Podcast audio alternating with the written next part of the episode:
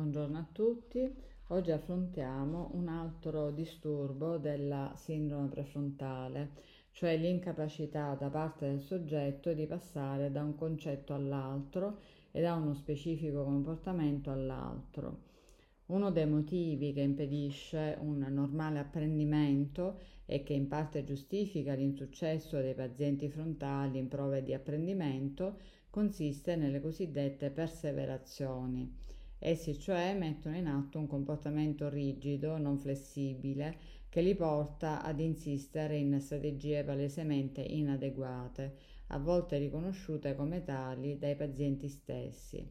Tra i test più noti atti ad evidenziare questi tipi di deficit vi sono i labirinti di Portes, in cui al paziente viene mostrato un labirinto e gli viene chiesto di trovare l'unica uscita possibile.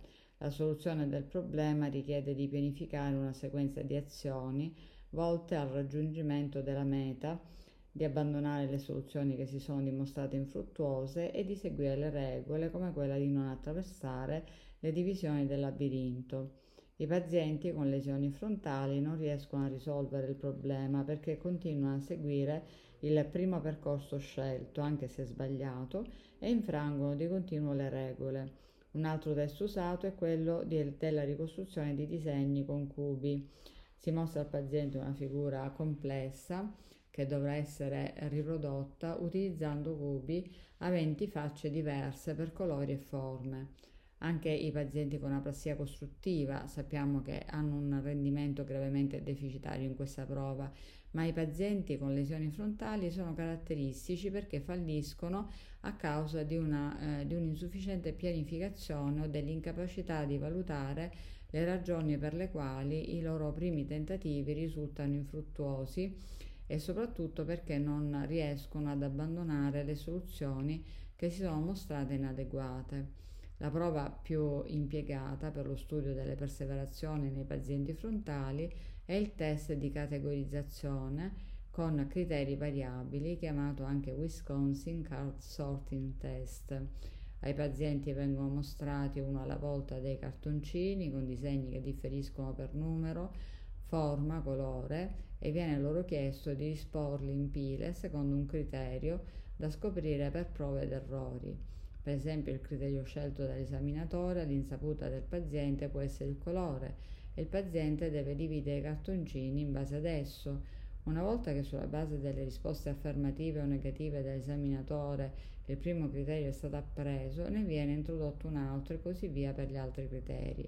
I pazienti con lesioni frontali hanno prestazioni paragonabili a quelle dei controlli per quanto riguarda l'apprendimento del primo criterio, ma poi mostrano gravissime difficoltà per l'apprendimento dei criteri successivi, perché nella risoluzione del problema tendono ad applicare il primo criterio appreso anche se il risultato sbagliato.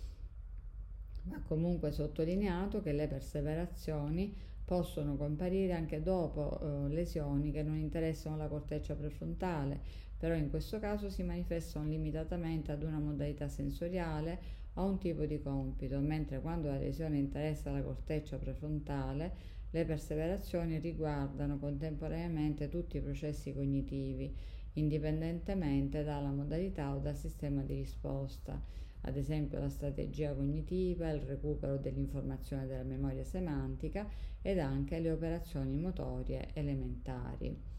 Ora vi saluto e vi do appuntamento a martedì prossimo quando affrontiamo in un altro podcast un altro, un altro sintomo sempre della sindrome prefrontale. Grazie e arrivederci a tutti.